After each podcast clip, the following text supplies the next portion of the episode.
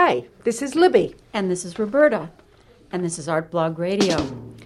This morning we're speaking with Gary Steuer. Gary is the Chief Cultural Officer for the City of Philadelphia.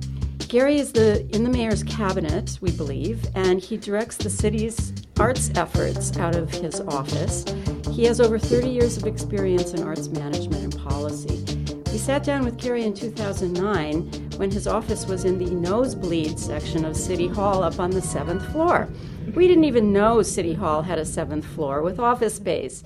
He, but he's moved now, and he's been the art czar for four years. We call him the art czar affectionately, and we want to find out more about how he thinks the art sector of Philadelphia is doing. So, thanks for being here this morning, Gary. You're welcome. I'm excited to be here. Great. and I am in the cabinet. I should clarify oh, that. Yes. excellent. I'm so glad So we got that that, right. So, we want to talk to you a little bit about the gallery. We're sitting in an office that's next to the gallery, and right now you have a show about the mummers in it. So, tell us a little bit about how that show got here and who comes to your gallery. Sure. Well, the uh, the art gallery came about because, uh, as you and your listeners probably know, City Hall has had an Art in City Hall program for many years, which really has has focused on juried exhibitions that, uh, because of the nature of City Hall, has had to be displayed in display cases on the second and fourth floor, which has required the public to clear security to get to those areas of City Hall, which are only accessible by going through the security checkpoint. So we were able to work with the Public Property Department of City Hall, which is sort of our building manager, uh, to identify the space we're in now, which is room 116, which uh, had been used as the mayor's action center. Uh, so it was, uh, which was basically like the phone bank or, or the, the, the walk-in office. If people had a problem with the city, this is where they would come to sort of express their complaint, ask their question. And uh, when the city's 311 system was created, it absorbed that operation, so this space became available. And, and who comes in here? The art gallery is really visited by the full, broad cross section of the public. It's, uh, I think, it's one of the great things about being on the first floor of City Hall is that it's very, very accessible. It's very visible. It's right near the visitor center. So when people are going on a City Hall tour, uh, they check in in a space that adjoins the office, and and often there's a wait for going on the City Hall tours. So you get people who come who are tourists who visit the city they want to go on a City Hall tour. They've got to wait 45 minutes before the next tour, and the gallery becomes a perfect opportunity to experience art. We try to use the gallery space in a way that is sort of civic minded, that's not trying to kind of compete with or replace the functions of the many you know art galleries that we have in the city already, but really looks at what it, we have a special role as a as a city office in the gallery, and so we try and use it to partner with other arts organizations to tell stories about other aspects of the city, about certain kinds of things that are going on in the city. So, for example, we we have the current exhibit that's about the Mummers, that is a partnership with the Mummers Museum, uh, and right now the juried exhibition, the Art in City Hall exhibition, is an exhibition of art by artists who are inspired by the Mummers. So you have a lot of competing groups who are interested in the work that your office does and mm. wanting to know how they benefit from it. How do you handle that? Well, you know, it's obviously a, a challenge all the time because we serve everyone. So it's it's it's something that is that is a challenge. There's only so much time in the day. There are only so many resources, and so we try and focus on things that serve the broadest cross section of the constituencies that we're serving. And and that's an important point too because the office is really focusing on not just serving nonprofit arts organizations, but also individual artists and for profit creative businesses. So that is a pretty broad.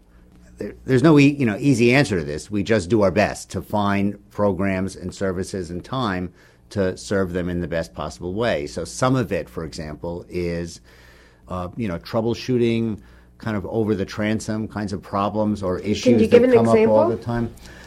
Sure, I, I, can I can give more than one because it's the sort of stuff that kind of happens all the time. Uh, so the uh, music venue World Cafe Live uh, was having some issues related to sort of parking and the parking authority where they had a loading dock area, and when bands came in, they would come in often with a truck or a van that after they finished loading, had to be parked. And if they parked it in the loading dock, which was the only place they had to park it, it was being ticketed. Uh, and there is a permit that you can get that allows extended loading, but it needs to it's it's it's tied to the particular truck. But obviously, each band has a different truck. so we were able to sort of work out that problem with them between them and the parking authority, so that their uh, their trucks would not be ticketed anymore. They were able to get a, a you know certificate or a permit that that stayed with the venue, not with the truck. Um, we were, you know, very involved um, in the um, uh, working on on the business privilege tax and business privilege license issue. The How's so-called, that going? the so-called Bloggergate uh, uh, thing that that blew up last year, and uh, not that we alone can sort of solve that problem, but we were very involved. We we, we held an an informational session with people from the tax department, the you know revenue department, who were able to sort of explain what was really going on there. And then we worked internally again with our colleagues in revenue as well as city council to try and work on this new. Uh, approach this this this new legislation that was just passed and signed by the mayor relatively recently that would try and create uh, sort of special treatment of smaller businesses. So those entities that have revenue of less than $100,000 have an exemption. So it sounds to me like a lot of what you described was an ombudsman type role. I think that's a good way to put it. Yeah. But on the other hand, you also are charged with a budget mm-hmm. for commissioning art. Mm-hmm. So, can you talk a little bit about that? I know that you've uh, we've been reading about some of your projects, and I believe there's 11 new public commissions coming up. Yeah, I think uh, that sounds like about the right number. Uh, we we operate, and to clarify, we operate the city's percent for art program. Uh, so the city has uh, a, a, an ordinance, a legal mandate that any city-funded construction project has to set aside uh, up to one percent for art. In practice, it, it is it is you know generally one percent. So there's uh, there are staff here who work on uh, setting up a, a, you know competition process, uh, working with the the client in this case, which is the the city agency that's doing the work and working with their architect and engineer and team. Let's talk about your budget a little bit more. Sure, sure. We all know we're in a recession. Mm-hmm. Times have been really tough. Mm-hmm. The NEA has cut back all kinds of funding. Mm-hmm. The states of Pennsylvania has cut back funding. Um, how's your budget going? Oh, our budget is not growing. it's definitely uh, a challenge. Um, not only has it not been going up, it's going down. I mean, uh, our, there are aspects of our investments that uh, include, for example, the Philadelphia Cultural Fund, which is the city's primary vehicle of funding the hundreds of arts organizations that are in the city. And uh, with the Cultural Fund, I will say the, the, the mayor's first budget, which was his pre recession budget, uh, initially called for a doubling of the funding to the Philadelphia Cultural Fund, having it go from roughly 2 million to 4 million. Um, and unfortunately, once the recession hit within that first budget, which was the fiscal 09 budget, it had to be rolled back to $3 million, uh, which we were then able to protect for a couple of years. And so, frankly, having an increase from 2 million to 3 million in the depths of the recession was a huge accomplishment for the city and a you know huge commitment I think on the mayor's part to recognizing the importance of arts and culture as the recession continued further cuts were required and now we're a little bit below the 2 million you know, Philadelphia has an amazing number of institutions, but uh, one of the things about the visual arts scene is that it's very DIY, that mm-hmm. it's very much from the grassroots up, individual artists doing their own thing, and somehow making things happen on their own. And I'm wondering if I'm an individual artist, mm-hmm. um, how do I connect with this office? What does this office do for me? Mm-hmm. Well, I mean, I I think that's one thing that we're struggling with right now is sort of how we serve individual artists.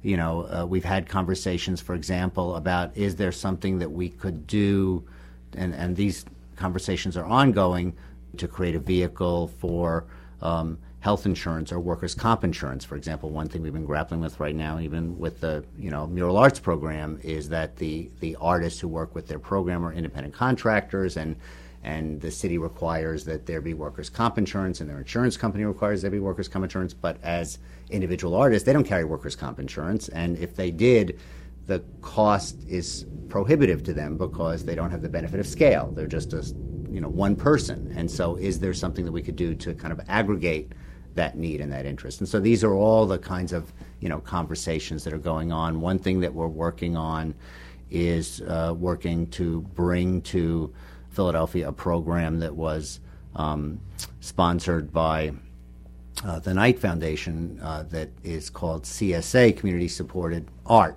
uh, which is sort of drawing on the you know community supported agriculture program, uh, uh, um, you know, operation that's become that's you know big in Philadelphia and big in many cities around the uh, you know around the country. That's really about sort of buying local and you know lo- the you know locavore movement, and it's sort of looking at how do we create a kind of art version of that. And so the program was uh, developed by a group called Springboard for the Arts in uh, St. Paul that serves individual artists and has been really successful. Um, and basically, what it involves is identifying local artists who have an interest in this idea of sort of selling local and also selling to emerging collectors, people who have not been collectors in the past. And so artists are paid a fee to create multiples, and then shares are sold to emerging collectors in the community. So buy a share for $300 and you'll get nine works of art. Um, so these are not expensive works of art. These are often small pieces. It can be it can be a print. It can be ceramic. Similar to the CSA model, you pick up your box and you know you have a crate of art uh, that you pick up three times a year. Um, and so we just thought that this was a fantastic idea. We haven't quite finished that process, so I can't reveal. Oh, come on. uh, I, I, can't break news here right now. Um, but we're, we're really excited about being able to sort of bring this program to Philadelphia. And that's one small example of that because that's sort of about bringing art to the people and creating a sort of a new group of people who understand they can buy art and that art can be affordable. One of the problems that the visual arts sector seems to have when it, you're not talking about the museums that have ticket sales mm-hmm. is measuring success. Mm-hmm. Everybody wants to quantify success as tickets sold or things of that nature. And we see a lot of success in the visual art, visual arts sector even though it's not quantifiable by those measurements, like how many people come to openings and things mm-hmm. like that, do you have any way that you can think of to quantify success for alternative galleries or even the commercial galleries? They, you know, they don't sell things like mm-hmm. tickets, right? Right. And so they're they're lost in all the data collection mm-hmm. that's going on. Yeah, I mean, it is a challenge that we have in, in the arts, and it's something that it's not just for Philadelphia. It's something that I think is a larger conversation within the arts is how you measure success and how you benchmark yourselves. We're grappling with it internally as an agency because there's an effort to really measure what city agencies are doing and how they're making a difference, and how do we do that? Uh, for example, it's not as measurable as if you're trying to stop teen violence or you know truancy or you know other things where you can really measure you know where are you at the beginning of this program and what you know how did you move the dial? And uh, with with art it is more of a challenge. There are some efforts that are underway. Uh, some of this was in the um, the work that the Greater Philadelphia Cultural Alliance did on engagement uh, which is looking at how you measure the difference art is making in people's lives, uh, how they feel about art, how they feel about themselves, uh, again, more complicated, more sophisticated, but there are ways of doing it. And there are some researchers like Alan Brown with Wolf Brown who has done some sort of groundbreaking work on this around the country. But that still requires surveying. It still requires asking people questions, but it's a way of getting at not just superficial numbers, how many people walked into your gallery, but did were they moved? Were they inspired by a work of art that they saw? uh, there's an effort now underway to sort of try and track that kind of depth of involvement, and then also looking at you know the impact of participation in the art. So it's not it's not just the impact of looking at a work of art, but increasingly people are makers. I mean, there's the whole kind of pro am movement, and people want to make art as well. And it's it's something that I think is a is a sort of wonderful trend that we have now of people wanting to not just be passive about art, but wanting to you know participate and make art as well. So I, I, I, think that's a good thing, but I, I do think it is a challenge. And, you know, there are some measures. There's a sort of national standard of kind of sales of art galleries, sales of art. Um, Philadelphia is notorious, though, for being poor in sales of art. Yeah, it and, is. and, yet mm. it has a very vibrant art scene. Absolutely, and that's why it's an imperfect measure. Well, thank you. On that note, I guess we'll say thank you, Gary Steuer, for talking with us. You're welcome. Art Blog Radio is brought to you by theartblog.org. Thanks to our sponsors, including the Knight Foundation. Also, we want to thank Peter Crimmins, who makes us sound good. He's our editor. And thanks to Eric Biondo for his music. You can download these podcasts at theartblog.org slash radio.